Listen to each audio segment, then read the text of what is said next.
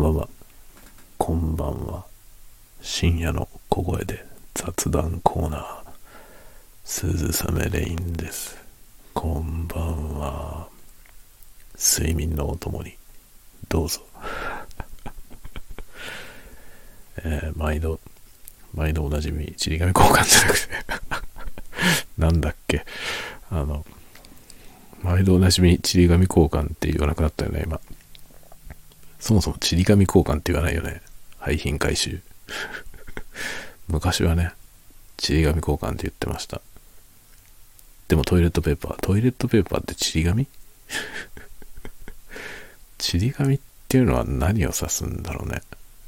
ねやばいな。この話どこ行くかわかんないわ。危険な領域にいきなり突入したんで、ちょっと仕切り直して酒でも飲むか。今日はね、今日はもうブランデーにしよう。氷がないから。もうね、氷を持ってきたかどうかの、それで飲むものが決まるっていうね、そういう感じでお届けしたいと思います。今日はですね、動画を撮ってたんですよ、今。動画を撮り終わって、編集始めたんだけど、異常に大変で、途中だけど、まあ全然途中なんだけど、もう無理だと思って、今日はこれやってたら終わんなくなっちゃうと思って切り上げました。これね、注ぐ時に音を取るでしょ？そうするとさ、この音を聞いていたいからさ、ついついいっぱい注いじゃうわけよ。危ないですね。ねそんなこと知るかよって話してたと思いますけども。ね。そんなこと知るかよでできているのが私でございます。そんなこと知るかよって言われるようなことばっかり追い続けていると楽しいよ。そうちり紙とは何を指すのかみたいな話をね、どこまでも掘り進めていくと面白いよね。得られるものは何の役にも立たない知識。でもさ、何の役にも立たない知識って魅力的じゃない？僕そういうの大好きなんだよね。こんなことを知ってても、まあ役に立たないよねっていうね。それをいかにたくさん知っているかっていうことがさ、なんか豊かになる気がしない で、よくさ、昔ね、あの子供の頃、勉勉強したくないからさ、こんなことを勉強して将来何の役に立つんだみたいなこと言ったことありますか？大抵の人あるんじゃないかと思うんだけどね。僕もあります。こんなことやったって何の役にも立たねえって思ったことあります。役に立たないからこそいいんじゃないかって今なのもうね。役に立つことだけ学んでね。役に立つことだけを活用してね。役に立つ人間になる。まあ素晴らしいと思うんですよ。素晴らしいと思うけど、多分つまんないよね。そう思いません？役に立たないことをやるから楽しいんじゃない？ねえ。そんな気がするよね。だから何のためにもなってない、世の中の誰のためにもなってないようなことをさ、そういうことを一生懸命やることになんかさ、面白さがあるじゃない？で、結局さ、その、わけわかんないことを一生懸命やるとさ、それを面白いと思う人がいるじゃない。で、それを面白いと思うって、例えば笑ったりとかね、する人がいたらね、それは役に立ってんだよね。そう思わない？だからさ、その全く役に立たないようなことを一生懸命やって、それが結局誰かの役に立つみたいなね。そういう方向に持ってくのって楽しいよね。そんな気がするんですよね。だからなんかね、将来こんなの何の役に立つんだって言われたらね、役に立たねえからやるんだよって 思うね、僕は。子供がそういうこと言ってきたら言おうと思ってますけどね。役に立たないからこそやるんだろうって。じゃあお前は何か？何？役に立つことだけやって、それで人様の役に立って、それで死んでいくのかって 言おう、言おうと思ってる。そんな立派な人でもいいよ、もちろん。ね。立派な人は素晴らしいと思う。だけどさ、人様の役に立つことをする人でもね、役に立たないことだってするじゃん。していいじゃない。ね、役に立たないことやろうよ。っていうね。だから何の役に立つか分かんないからこそやる必要があるんだよね。思わぬとこで役に立ったりするからね。日本はさ、もう今余裕がないじゃない。だからほら、あのー、研究開発のね、予算を削減したりとかしてるでしょ。未来がないんだよね、それだとね。その、目先の利益を生むと分かってることしか金をかけない、人をかけないみたいなね、ことやってるじゃない、今、日本って。だから次第にそういう方向になりつつあるけど、ダメだよね。だって今の時点でね、何の役に立つか分かってるようなことなんて、もう先は見えてるわけですよね。そんなことやっててもさ、もう10年後、20年後の、なんていうの、大きなイノベーション、つながるわけないよね。今なんだかわけわかんないようなことをさ、一生懸命やって、それがさ、おお、こんなところに役に立ったぜってなって、なんかエポックメイキングなことになるでしょ？大抵。最初から分かっててやってることなんて大したことになんないんですよね。だってもう分かってんだもん。今の時点でね、こうやったらこう役に立つって分かってることをやってても、そんなレベルのことをね、まあ20年先、10年先、20年先で、ね、目の覚めるような発見につながったりするわけないじゃない。もうだって分かってんだから。ダメだよね。それが何の役に立つんですかって。ね。わかんないからやる意味があるんだろって。そう思うんだよね。役に立たないことしようよ、みんな。僕はね、積極的に役に立たないことをやっていこうと思ってる。役に立たないことをやるっていうよりはね、なんだかわけのわかんないことをやる。それは何のためになんのっていうね。それ何のためにやってんのって聞かれるようなことをね、一生懸命やりたいね。わかんねえだろっつって 何のためにやってんのって言われてね。いや、わかんねえだろ俺にわかんねえよっていうさそういうのがいいじゃない。さも分かってる風な顔をしながらね。わかんねえよ。俺にもわかんねえよ。つってそういう感じ。いいですよね。わかんないということは面白いよね。わからないから面白いし、やる意味がある。っていうね。そういう感じですね。何の話だった？完全に意味のわかんない話になりましたけどね。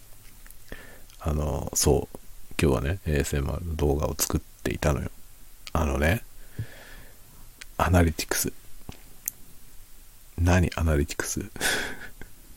分析？アナリティクスっていうね、のがあるじゃん。それを見てて、もうね、ダントツ、ダントツよくね、見られてる動画があるんですよ。それはね、あの、1分の ASMR のやつ。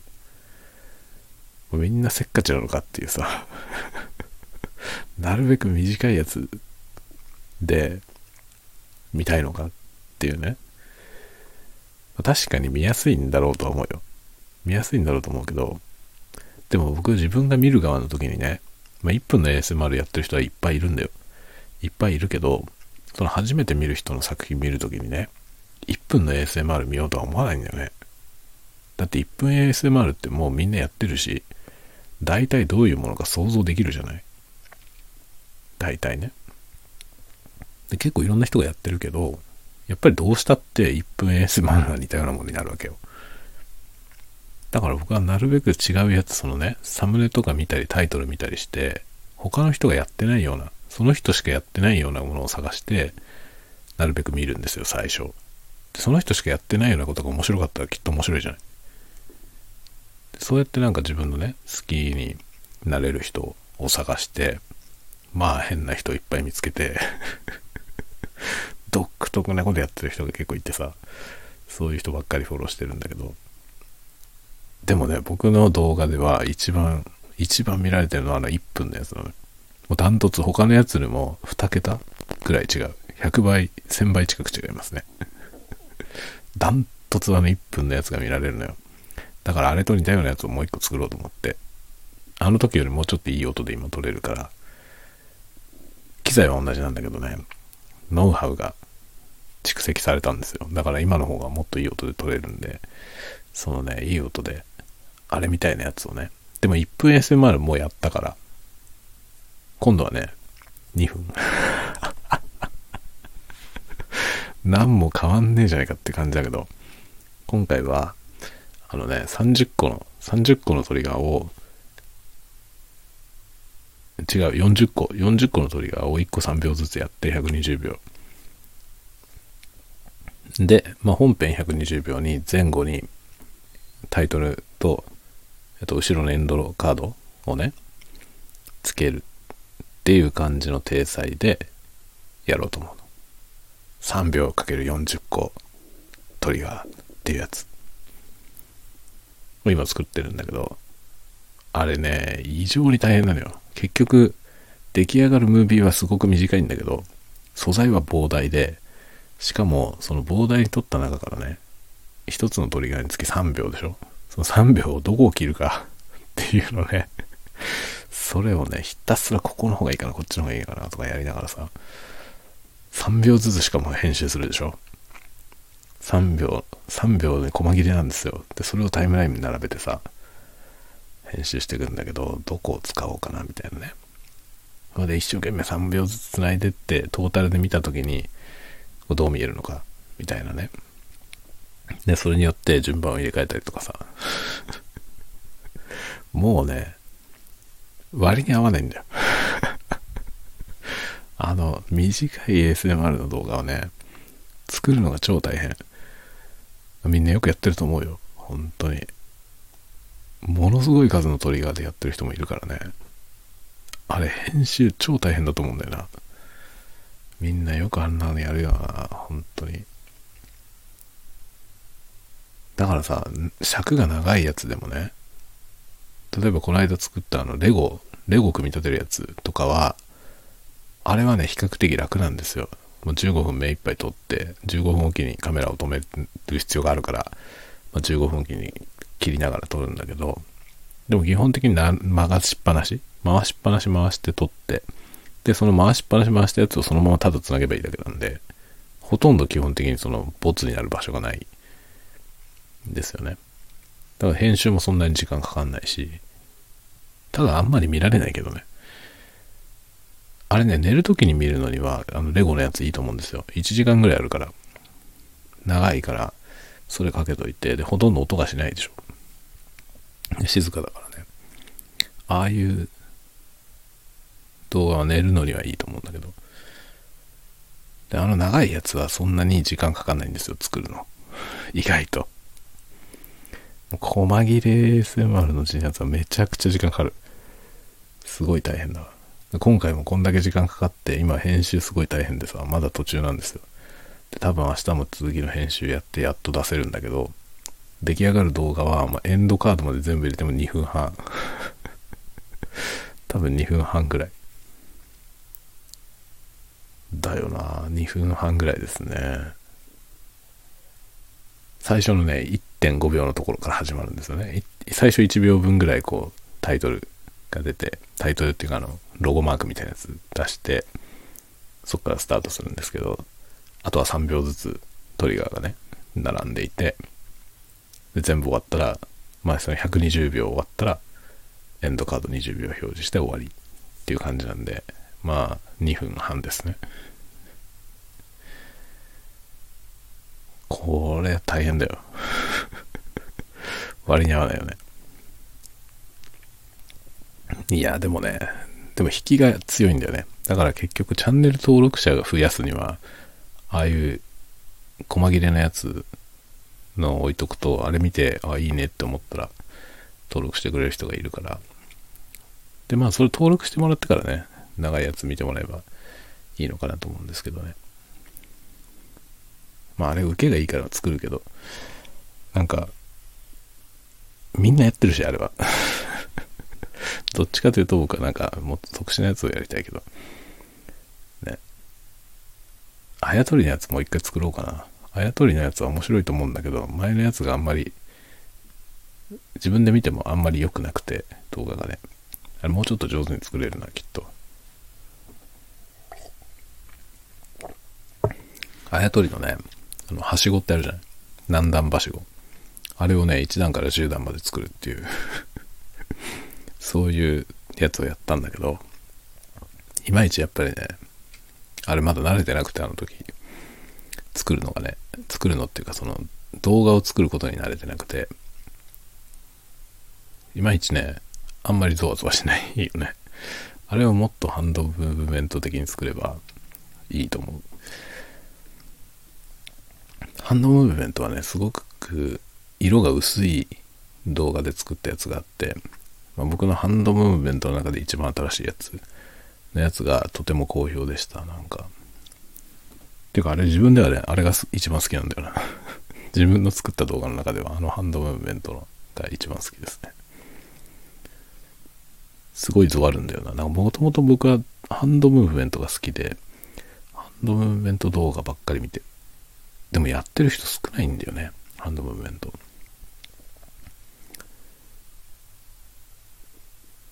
あのね、やってる人少ないっていうか、ハンドムーブメントしかやってない人がいる。あのチャンネルはストイックで好きだな、僕は。ブレないんですよ。ハンドムーブメントの動画しか出さない人がいるんだよね。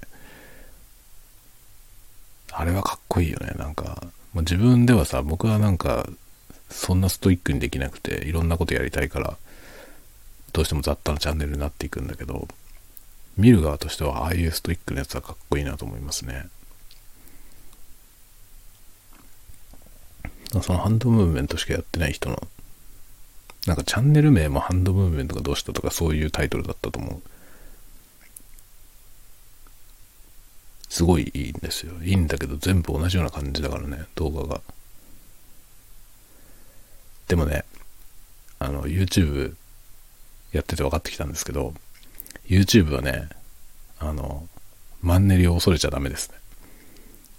自分の前に作ったのとそっくりなものをもう一回作るってことに、僕はすごく抵抗があるのよ。すごく抵抗があるんだけど、その抵抗は捨てないとダメですね。っていうのはね、YouTube って古い動画見られないですよね。古い動画はあんまり見られない。まあ、すごい人気があるやつはね、古くても見られるんだけど、っていうか出てくるんですよ、レコメンドに。だけど、古いやつであんまりアクセスが伸びてないやつ、最近回ってないような動画っていうのは、レコメンドにもほぼ出ないんですよね。そうするとどんどん埋もれていくんだよね。だから、その前に作ったのと同じようなやつをね、また出すとね、結構見られたりするの。で特に、まあ、僕は自分がさ、自分が特殊な見方をしてる っていうのがね、次第に分かってきたんだけど、僕はね、チャンネル登録して気に入った人いるじゃない。すごい気に入った人のやつ見つけるとね、その人の動画っていうページ、あのタブタブのさ、動画ってとこ開いて、で、順番を逆順にするんですよ。古い順に並べて、一番古いやつから全部見るんだよね。で、僕はみんなそういう風にして見るもんだと思ってたのよ。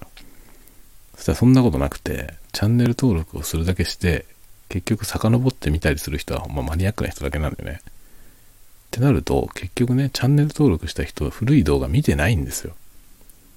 その自分がチャンネル登録するきっかけになった動画を見て、その後出てくるやつは登録してるからね。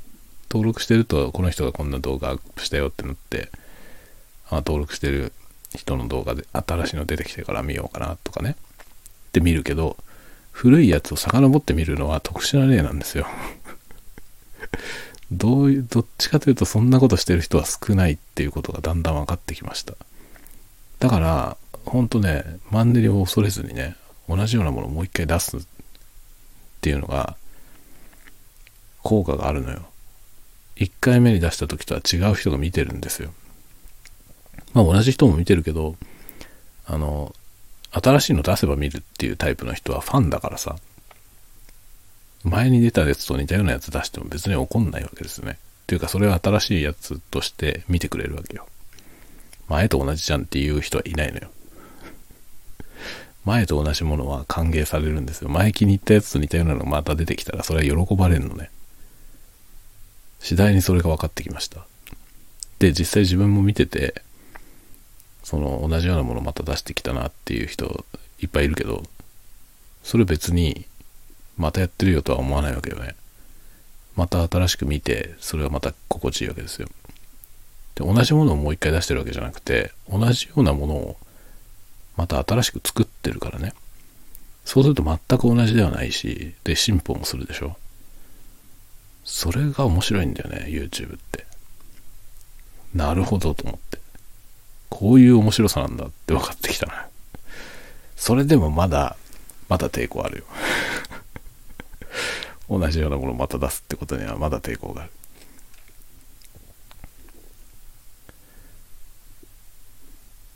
でもね、まあ僕が見てる人の中では結構あんまり同じようなものを出さないで次から次に新しいことやってる人もいる。どっちかというとそっちの方が憧れるね。すごいなと思います。いろんなことをやっていこうと思ってますけどね。いろいろ新しいこと考えてやりますよ。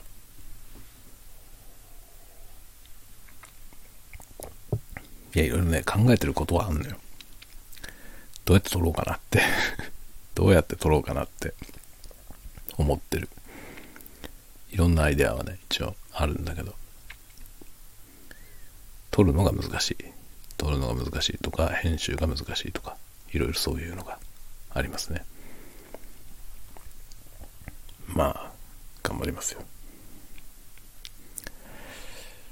ああ、今日はそんな感じ。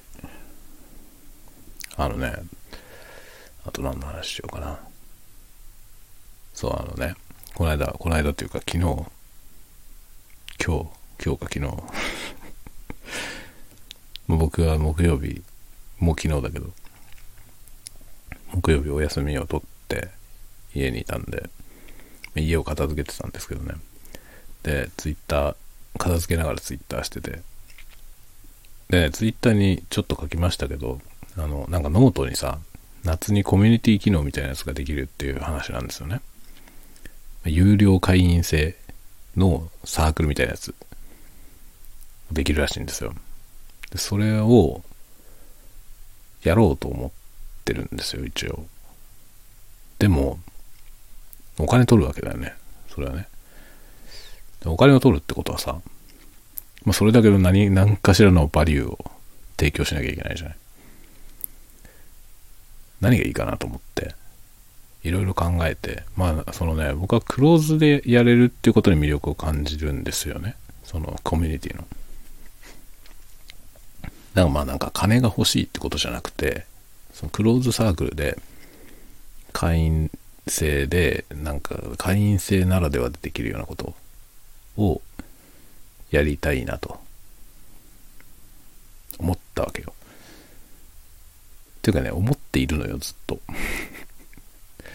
で、まあ、有料のマガジンのその定期購読のやつ、買い切りのやつはね、今、1個やってますけど、そうじゃなくて、その定期的に発行する有料コンテンツみたいなやつもね、それにしようかなとか、サークルにしようかなとかいろいろ考えたんですよ。でも、なんかそのコミュニティっていうのできるらしいから、それでやろうかなと思って。で、そこで何を提供しようかなってことなんだけど、あの、まあ、僕のですね、本業の方でね、いろいろ今までもね、こう、人に物を教えたりとかね、することが割とあったんで、まあそれももうね、クリエイター志望の人たちにいろいろ教えるっていうね、そういう仕事を長年やってきて、で、結構いろんなところで、その講義をやってほしいとかね、なんか喋ってほしいっていうね、その登壇してなんか喋ってほしいとかね、そういう話が割と今も来るんですよ。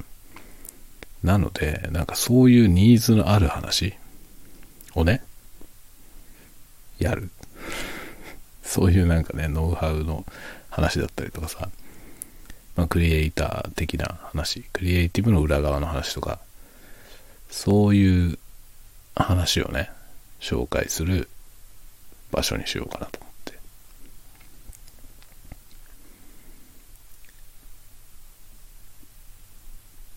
ライフハック。なんだろう、ニッチな世界のライフハックみたいな話とかね。そういうのがいいかなと思って。まあ時間のない中でね。その、その道のプロじゃない人が、プロじゃない人っていうのはさ、その、それにかけられる時間があんまりないじゃない。プロフェッショナルはね、もうそれで生計を立てるわけだから、時間がいっぱいあるでしょそれにかける時間というか、まず仕事がイコールクリエイティブだからね。プロフェッショナルはいいんだけど、プロじゃない人がクリエイティブの趣味で何かやろうと思った時に、一番問題になるのはやっぱ時間だと思うんですよね。他にやることがいっぱいあって、その中でいかにして時間を捻出してやっていくのかみたいな、そういうような話とかね。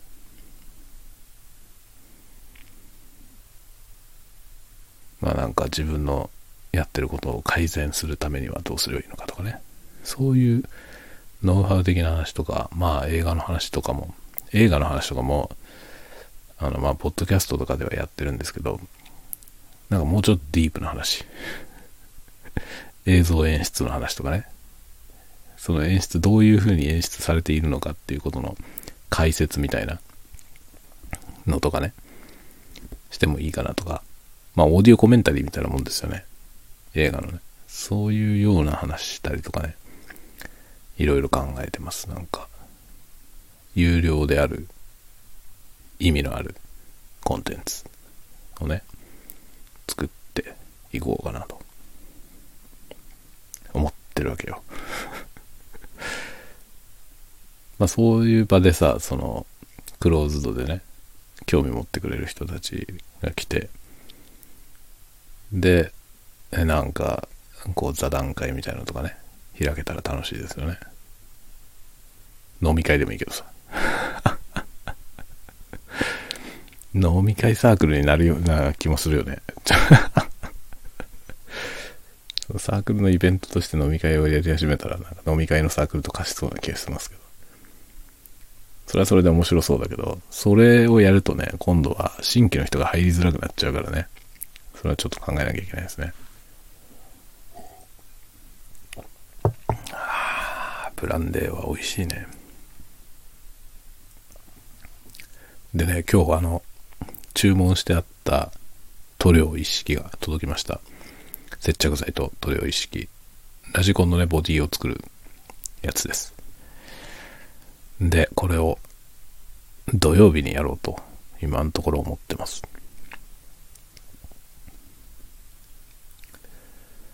そんなところですかね。えー、そんなところですね。明日はね、明日はあれなんだよ。あの、なんだっけ、お迎え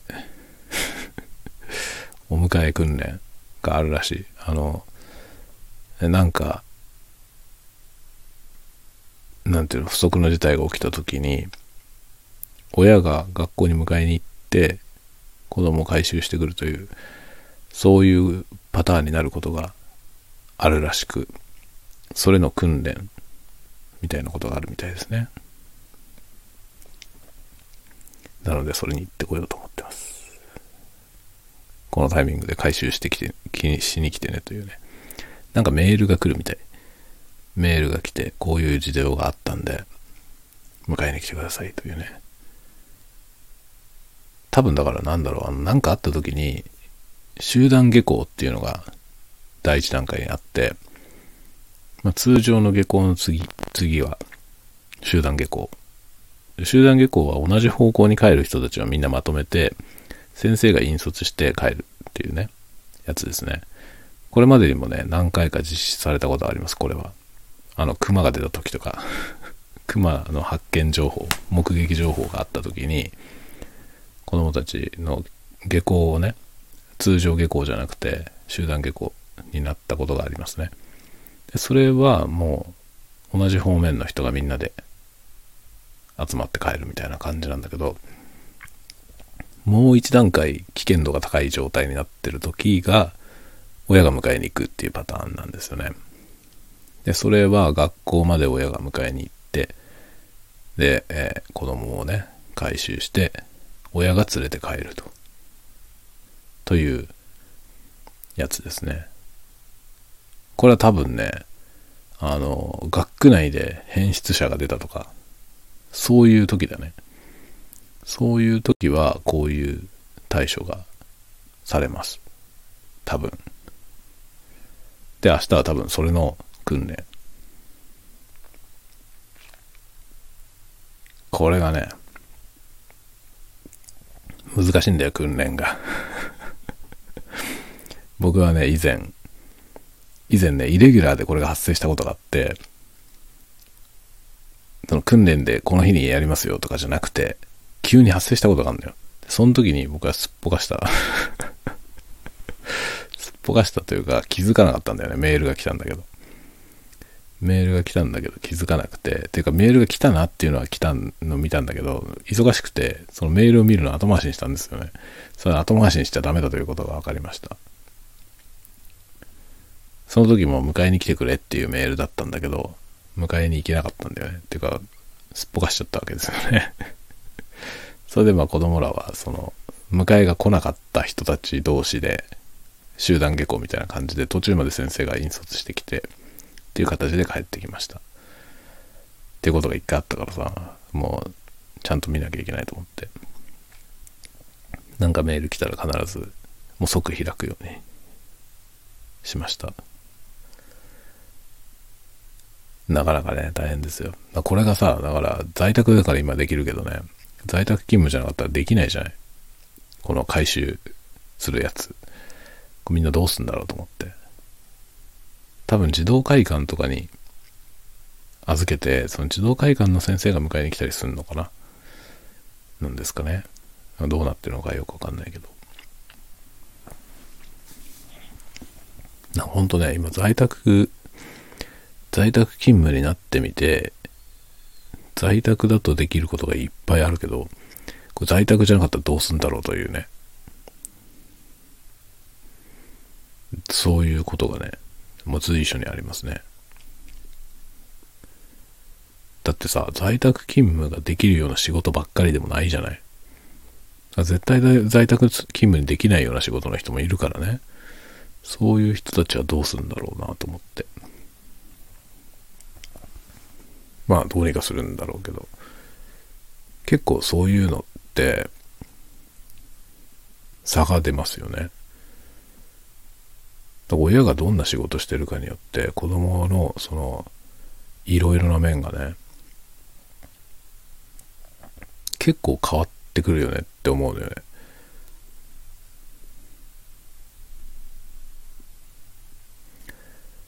なかなかですよね。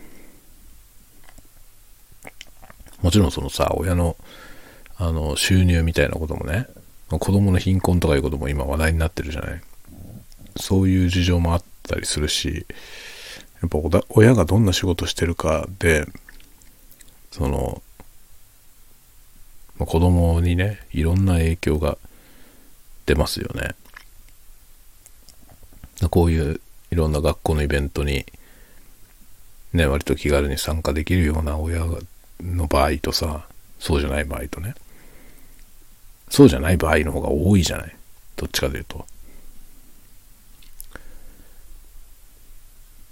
そういうのってね、なんか、子供にとってみればさ、そんなことは知ったことじゃないじゃない。だけど、それで歴然とね、いろんな差が出てくるっていうのはありますよね。まあそう考えるとさ、もう世の中なんてものは最初から理不尽なんだっていう気がするよね。理不尽なもんですよ。結局のところ。うちのところの学区はね割となんだろう住宅街だからまあ、それなりに多分ちゃんとした家庭の人が多いというかそんなそんな貧困層っていうことはないと思いますね。まあ、決して裕福ではないけど、うちなんかもね。決して裕福ではないけど、まあまともに普通には多分できてる方かなっていう感じですね。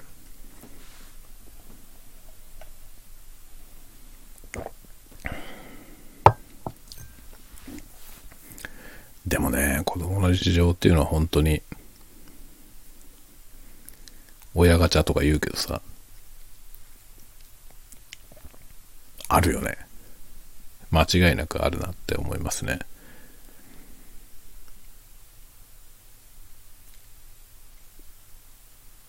まあ、どんな親かによって見える世界が違うからね。ってことはあるよね。まあ遺伝ももちろんあるだろうけどさ、遺伝的に何に興味を持つかっていうのもね、あるんだろうなと思いますけど、それ以降のその遺伝的な先天的なもの以上に、その後暮らしてるその環境っていうのは、大きく影響をするよね。習い事とかもそうだけどさ。本人が興味を持つ前にもうよくそういういろいろなものをさそのどんなものを目にするような環境にいるかっていうのってかなり親の影響を受けるじゃない。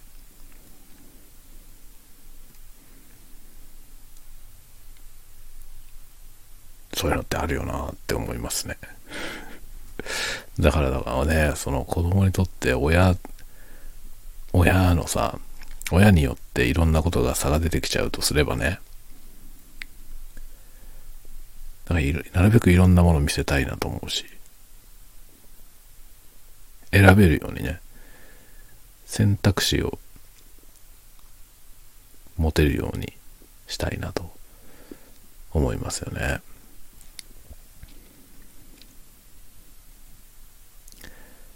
いや、このね、子育ての話は本当難しいよね。正解がないし、正解がないしね、その、わかんないじゃない。うまくいってるかどうかもわかんないじゃない。いろいろ頑張るけどさ、その頑張ってることが、うまいこと言ってんのか、それともトンチンカンなことになってるのか、それもよくわかんないのよね。ほんと難しいよね。子育ては本当に難しいなと思いますね。ベストプラクティスがないじゃん。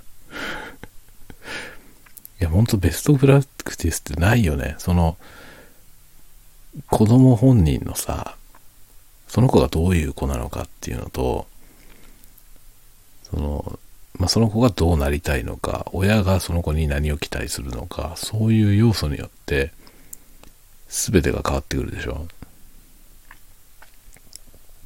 だから、このようにするといいよっていうのは、ないんだよね。そういうのいろいろなとこで見るけどさ、見るけど、あれってさ、その、それが通用する、そのね、そこに書いてあるそのベストプラクティス的な書き方をされているそれは、それがうまくはまるパターンであれば効果的かもしれないけど、あなたの家庭がそうかどうかは分かりませんよっていうことなんだよね。結局のところ。さもなんかこれこそがベストプラクティスみたいな感じで書いてあるやつは多いけど、それ分かんないんだよね。それが本当に自分の、自分の家庭にもそれがマッチするのかどうかっていうのは分からないよね。だもうしょうがないんだよね。もう、まっすぐ向き合う以外にないよね、きっと。こいつはどういう子なんだろうなっていうのを見てさ、話をしてさと、とにかく会話するってことが一番大事だと思うんだよね。こいつはどういうやつなのか。自分の子供がね、自分の子供が、こいつは一体どういうやつなんだろうっていうことを一生懸命分かろうとする以外にないんだよな。結局のところ。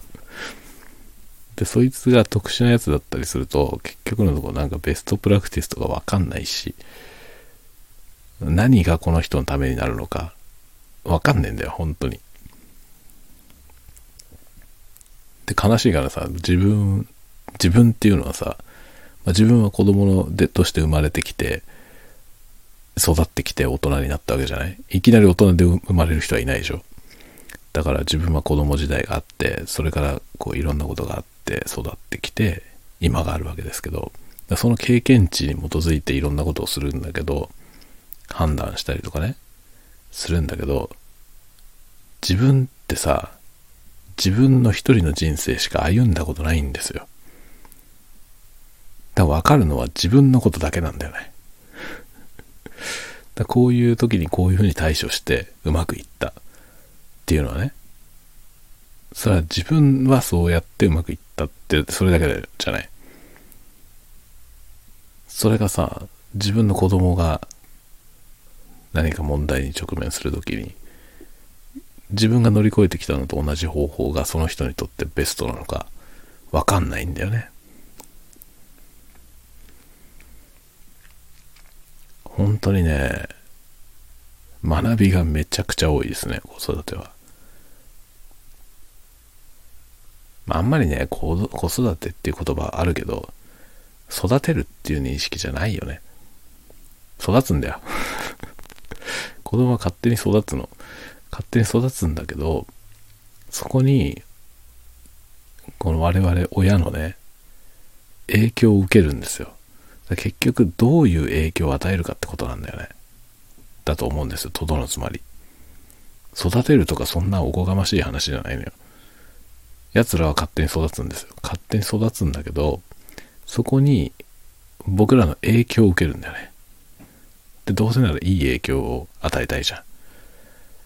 与えたいんだけど、いい影響だけを受けるわけじゃないんですよね。むしろ悪いところを真似する。本当に。だから鏡だよね。子が子供って自分の鏡みたいなもんだって言われたことあるけど、すごいよくわかる。そのね、まずい部分なんだよ。自分がまずく振る舞ってる部分が全部出てくるから、子供に。ああ、そういうことだなって思うよね。それも反省しきりです、毎日。毎日毎日子供見ながら反省してる。本当にね、難しいよね。だから本当ね、まあ子供がね、普通に僕は子供がちゃんと生まれて、今ね、2人の男の子と暮らしてますけど、で、まあ大変だよ。正直大変だよ。正直大変なんだけど、これは本当に恵まれてるなと思いますね。だ子供がいなかったら分かんなかったことがものすごくたくさんあるのでね。それはだから、なんていうの、本当にさ、でも子供を育てるっていうのはさ、あの、当然のことではないじゃない。誰もが当然経験できるっていうことじゃないと思うんですよね。今の時代特に。今の時代は特に、その結婚しても子供を産まないという選択をする夫婦もいるし、そもそも結婚しないという人もいるし、子供を育てるっていうその経験値っていうのはさ、それは誰もが経験できることじゃないんですよね。だから、とてもね、僕は感謝は一応してる。本当にしてるんだよ。感謝してるの。だけど、腹立つんだよ。めっちゃ腹立つんだよな、子供。腹立つからなんか怒り散らしてたりするけどね。だけど基本的には感謝してんだよね。やっぱり彼らいてくれるから面白いし、学びもあるよね。ろくでもないけどさ、ロックでもないことになるんだけど、でもそれも含めてね、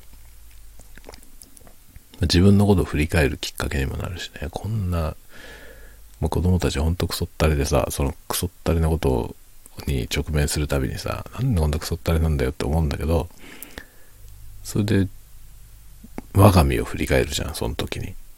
自分がこのぐらいの年の頃ってどうだったのかなって振り返ると、なんか自分の親から似たようなこと言われたような記憶があるよね。同じじゃんって感じだよね。でまあ僕はそういう話もしましたよ、子供に。なんかよくこうやって父さんはこうやって言うだろうって言って、お前にこうやって言うだろうって。だけどそれは父さんは自分の父さんに言われたっつって 当時言われてたってちっちゃい頃ね、言われてたよって言ってさ。だから、もう僕、長男、長男は今もう小学校高学年で、結構いろんな話分かるようになってきたから、結構ね、風呂入ったりしてぶっちゃけトークで話したりするんですけど、長男にはね、言ったことあるんだけど、まあ、お前のね、お前はクソったれなことがいっぱいあるけども、それはみんな父さんと同じだっつって もうね、ムカつくほどお前は俺に似ているという話をしました。だからまあ父さんはお前のことはよくわかると。わかるよっつって。こういうことだろって。わかるよっていう話をして。してとかね。わかるよ。同じだったから同じように怒られたわっつって。ね。よくわかるわっていう話をするんだけど。まあどっちかというと兄弟2人ね。あの長男の方が僕に似てますね。顔は次男の方が僕に似てる。次男坊はもう顔が僕にそっくりだね。そっくりだなっつって。でも次男坊まだちっちゃいからね可愛いんであの2年生まだ2年生だからね。そういうのそのねお前はお父さんによく似てるなっつって言うとね喜ぶんだよ。それが可愛いよね。とっても可愛いですね。憎たらしいけど。子供ってのはほんと面白いね。こんなに憎たらしいんだけどなんだろうね。かけがえがなくてね。可愛いですよね。もう日々怒ってばっかりだ。本当に。何を起ころうと何しようともうね全然聞かないからね言うこと。まあいいんじゃないこのぐらいの方が。このぐらいの方がいいんじゃないって自分に言い聞かせてますねもう何一つ話は通じないけどね。まあでも従順すぎるより全然いいと自分でも思い、思う。本当にそれはもう、従順だったら楽だなとは思うけどね。思うけど、だから別の心配が出てくるから、それよりはなんか、ね、我が道を行ってる子供たちの方が、まあ大丈夫だなと思う。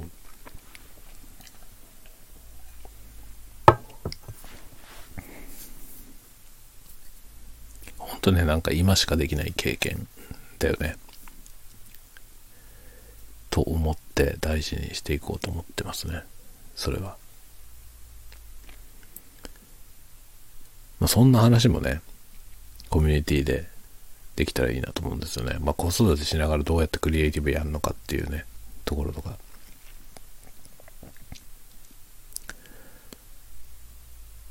まあでもね、難しいよね。時間ま、可処分時間の奪い合いって話もこの間もしたけどさ、可処分時間を何に使うかってことなんだよね。そもそもの可処分時間を増やす方法っていうノウハウもあるけど、あるし、その手に入れた可処分時間をどのように配分して自分の満足につなげていくか。まあ、それにはね、いろんなノウハウがあるんだよね。そういう話もしようと思うんですよね。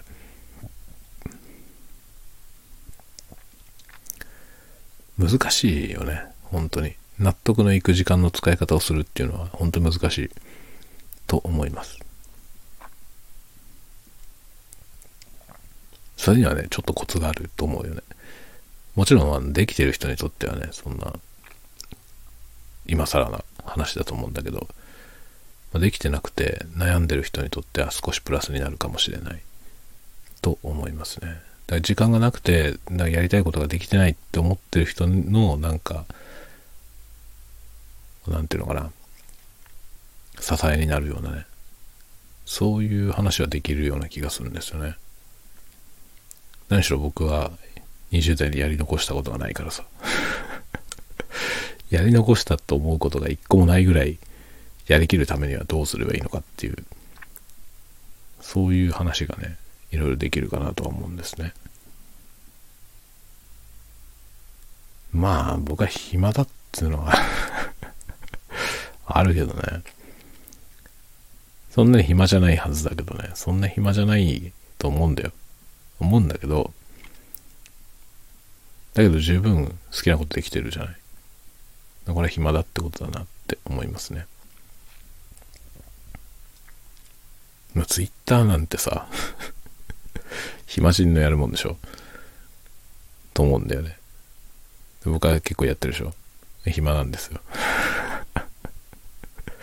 だけどね、暇になるようにしてんのよ。そのね、そういうノウハウも説明したいなと思うんですね。時間がなくてなんかできない。ね、こうやりたいことはこうやってあるんだけど、それは時間がなくてできないみたいな。そういうのを悶々と抱えてる人にね、それはねってこういう風にすると時間って作れるよって話とかね、しようと思います。そういうコミュニティを。ね。クリエイターのためのコミュニティ。プロアマ問わず、クリエイティブなことをしながら普段暮らす。というね。どうやって時間をうまく使うのか。まあ時間をうまく使うっていうのは無駄のない生き方をするってことじゃなくて、自分が満足できる使い方をするってことだよね。あれができてない、これができてないって思うんじゃなくて、これができた、あれができた。満足っていうね。まあ満足を得るためのノウハウだよね。そんなような話とかもね、しようかなと思ってます。っていうのはね、そういうのが一番学生に受けが良かった。そういう話をすると、あの話が今も生きてますとかね、言ってくれる人がいるのよ。何年も前の卒業生とかで、元気ですかって、久しぶりですねってコメントくれてね。それで、会話、まあチャットなりで会話すると、あの時教わったあれが今生きてますとかね、言ってくれる人いるんですよ。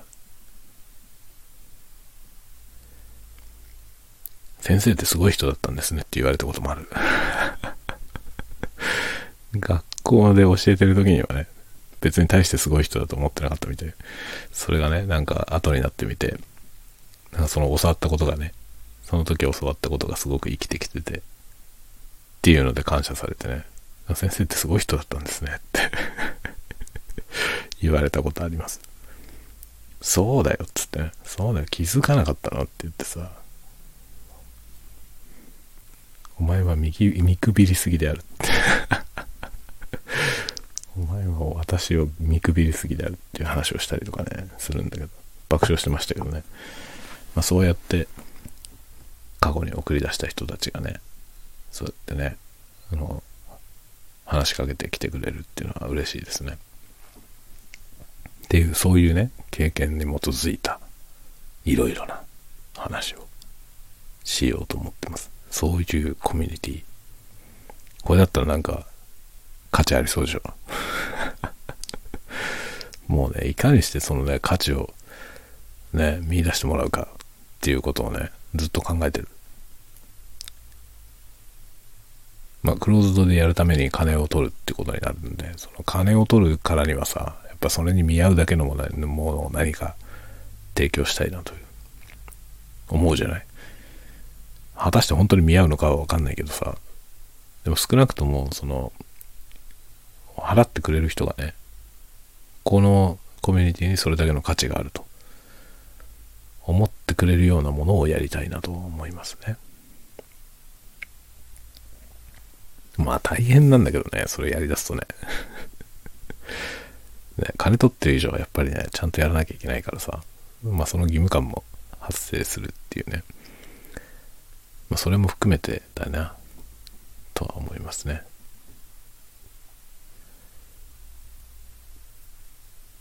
まあでもコミュニティ、ノートでコミュニティができたらね、ほんと乱立するよね。みんな作るじゃん、コミュニティ。そうするとね、本当に奪い合いなんだよ。可処分時間の奪い合いっていうのはもともとあったんだけど、金まで奪い合いになるわけだよね、これで。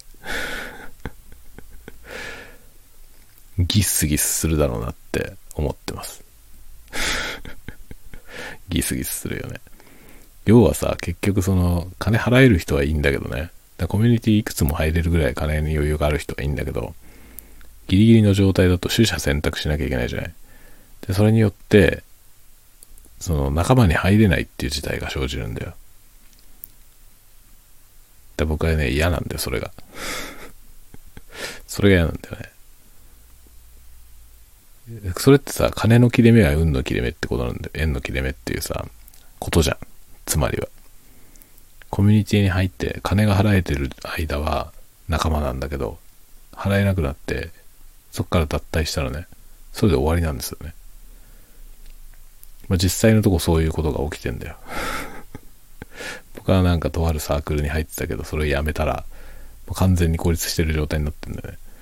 結局、金の切れ目が円の切れ目だったんだよね。っていうのをね、目の当たりにして、なるほどなって思ってんだよね。だから夏になってそのコミュニティができて、まあ明らかに乱立するでしょ。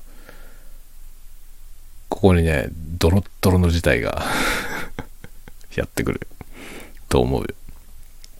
まあ、僕は今ネット上の付き合いのある人たちはみんなほぼノートのつながりの人なんで、って考えるとね、ノートがコミュニティ化することによってギスギスするだろうなって思ってます。だってみんなよくやるじゃん。みんなコミュニティやって、それで、ね、まあその価格にもよるけどさ、1ヶ月あたりでしょ毎月払うわけでしょそれ。ってなるとさ、毎月のそのコミュニティ、ノートコミュニティに払える金額ってどれぐらいですかっていうのって人によるでしょ人によるけど、どの人もそんなに高くはないと思うんだよね。よっぽど余裕があれば違うけどね。例えばもう子供が育ち上がってってね、旅立っていて、自分と、まあ、配偶者と二人し、二人暮らしとかでね。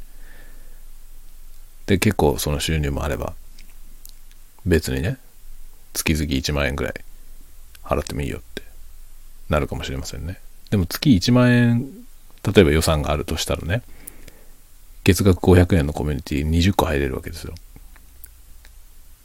だけどこれがね、月1000円だったら500円のコミュニティは2個しか入れないよ。わかりますか？この、この状態が訪れる。近くに将来にこれが訪れるんだよ。どう思いますか？これ。僕はあんまりいいことだとは思わない。でも、バリューを提供するコミュニティをやろうとは思ってるけどね。だけど、これによって、奪い合いが始め、始まることは間違いないんだよ。取捨選択になるんですよ。あの人とこの人とどっちのコミュニティに入ろうかなっていうことは生じるんだよ。明らかに生じると思いますよ。今はね、まだあんまりやってる人が少ないけどさ、そのサークルとかはね、やってる人は少ないけど、少ないから一つだったら入れるっつって入ってる人も結構いるでしょ。僕は有料マガジンの定期購読のやつをいくつか買ってるんで、まあ、いくつ、それをいくつか買うた買うために入ってたサークルをいくつかやめたんだよ。それによって、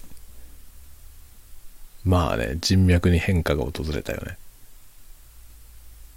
だサークル脱会したらそこで終わるからさ、いろんなものが。まあそうだよねっていうのはわかるけどね。一回入ったら終わるんですよね。入ってから辞めると終わるから、最初から入んない方がまだマシなんだよ。入ってたの辞めるとね、そのわだかまりが生まれるんでそこに。っていうことがね、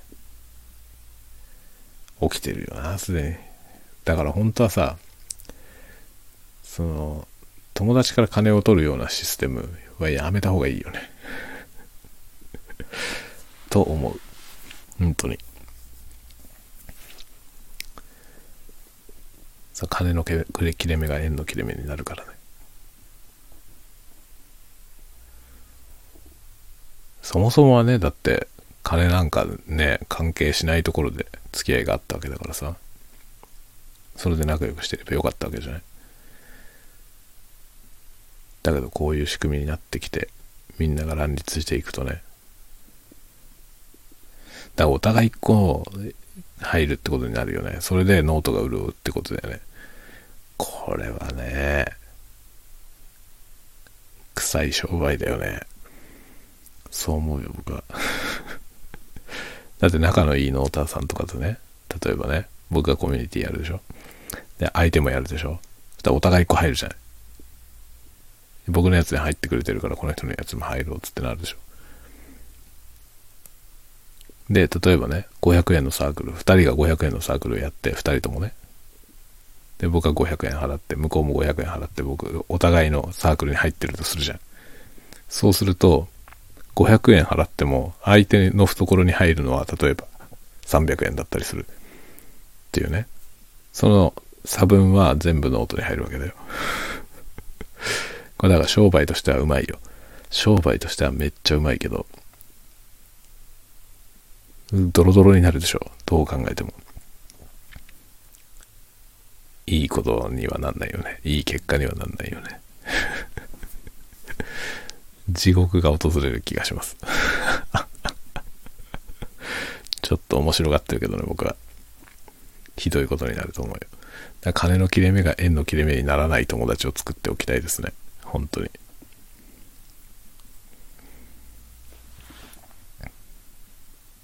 コミュニティやったらね、本当にそういうことが起きるような。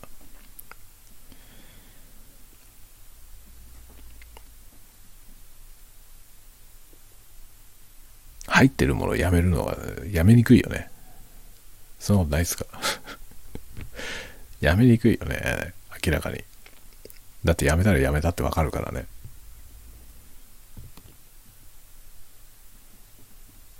なんかドロドロだよな。そう、そういうの本当嫌だね。